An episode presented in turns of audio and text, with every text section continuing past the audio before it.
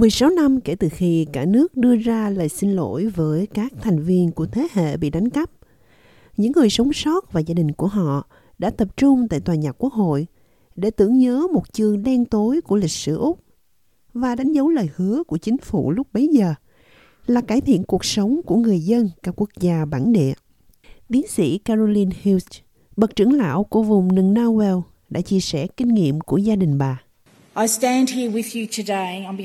Hôm nay tôi đứng đây cùng các bạn thay mặt cho người mẹ tám mươi bảy tuổi của tôi, Loretta Bell, trưởng lão Ngunnawal. Mẹ tôi đã bị buộc phải rời khỏi gia đình của mình vào năm mười tuổi, cùng với chị gái mười một tuổi của bà, xa vòng tay yêu thương của cha mẹ. Bà là một trong những nạn nhân sống sót. Những gì đã xảy ra là kết quả của hoạt động được thiết kế để xóa bỏ nguồn gốc thổ dân của bà ra khỏi chính bà và con cháu của bà. Lời xin lỗi quốc gia của Thủ tướng Kevin Rudd khi đó đã ghi nhận nỗi đau khổ của nhiều thế hệ người bản địa bị tách khỏi gia đình họ khi còn nhỏ, theo chính sách của chính phủ kéo dài đến những năm một nghìn chín trăm bảy mươi. Thủ tướng Anthony Albanese đã tham dự buổi họp mặt. Tôi có thể nói với bạn có rất nhiều khoảnh khắc mà tôi tự hào với tư cách là một nghị sĩ. Ngày đặc biệt đó là mười sáu năm trước, vẫn là điều đáng tự hào nhất của tôi. Những tổn thương và thách thức đang diễn ra mà người thổ dân phải đối mặt được công nhận, như minh chứng trong báo cáo thu hẹp khoảng cách mới nhất. Báo cáo theo dõi tiến trình nỗ lực của chính phủ nhằm cải thiện sức khỏe và phúc lợi của người bản địa dựa trên mười chín chỉ số kinh tế xã hội như tuổi thọ, việc làm và giáo dục. Bản phát hành mới nhất cho thấy chỉ có bốn mục tiêu đang đi đúng hướng. Sự cải thiện đã được nhìn thấy ở mười bốn lĩnh vực khác nhau. Nhưng kết quả trở nên tồi tệ hơn với bốn mục tiêu. Đó là sự phát triển sớm của trẻ em, tỷ lệ trẻ không được chăm sóc tại gia đình, tỷ lệ người lớn ngồi tù và tự tử.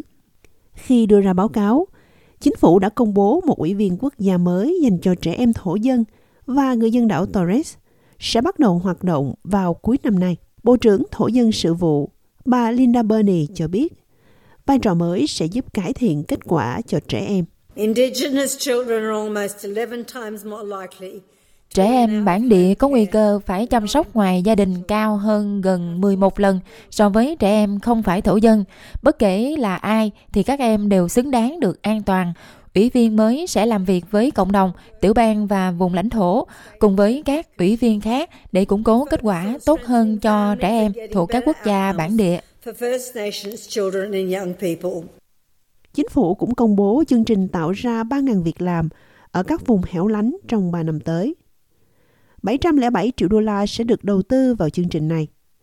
Bước đầu tiên để thay thế chương trình thực tập lấy kinh nghiệm Work for the Dole gây tranh cãi do liên đảng thành lập. Thủ tướng Anthony Albanese cho biết, chương trình này nhằm mục đích xây dựng kỹ năng và cung cấp các dịch vụ mà cộng đồng mong muốn. Chương trình mới này sẽ tập trung chủ yếu vào phát triển kinh tế nhằm củng cố cộng đồng và quan trọng là đặt nền tảng cho sự thay đổi tích cực lâu dài. Thỏa thuận là sự tham gia của các tổ chức cộng đồng để xác định và phát triển các cơ hội tại địa phương, để các tổ chức đó xác định đúng người làm những công việc này và trở thành người sử dụng lao động. Lãnh đạo phe đối lập Peter Dutton cho biết, chính phủ cần thực hiện lời hứa của mình. Đó là một mục tiêu đáng ngưỡng mộ. Thủ tướng liên tiếp đưa ra những thông báo tương tự nhằm cung cấp thêm chi phí về cơ hội phát triển việc làm, xây nhà để giải quyết nhu cầu y tế, nhu cầu giáo dục ở nhiều cộng đồng. Nhưng trong nhiều tình huống, nguyện vọng vẫn chưa đạt được. Ông cũng lặp lại lời kêu gọi thành lập Ủy ban Hoàng gia về lạm dụng tình dục trẻ em ở các cộng đồng hẻo lánh và kiểm tra chi tiêu của người thổ dân.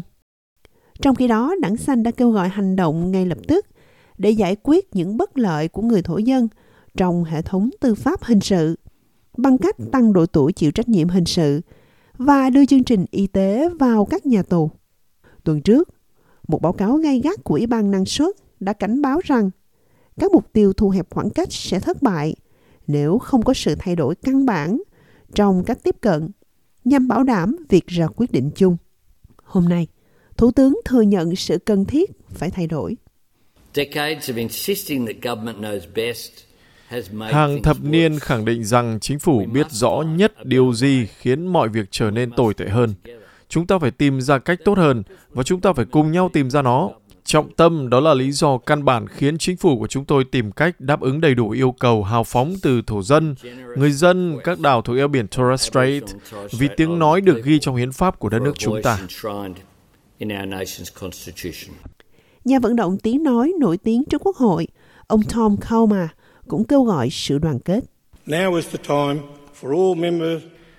Bây giờ là lúc tất cả các dân biểu quốc hội ở tất cả các khu vực pháp lý phải gạt chính trị đảng phái sang một bên để làm việc với người thổ dân và người dân các đảo thuộc eo biển Torres Strait nhằm thu hẹp khoảng cách bất bình đẳng trong thập niên tới. Hãy nghe những gì đa số thổ dân và người dân ở Torres Strait nói với bạn thông qua quá trình trưng cầu dân ý, nguyên trạng và cách tiếp cận từng phần cũng như thiếu phối hợp là không đủ. Hãy lắng nghe chúng tôi và hợp tác với chúng tôi. Are not enough. Hear us and work with us.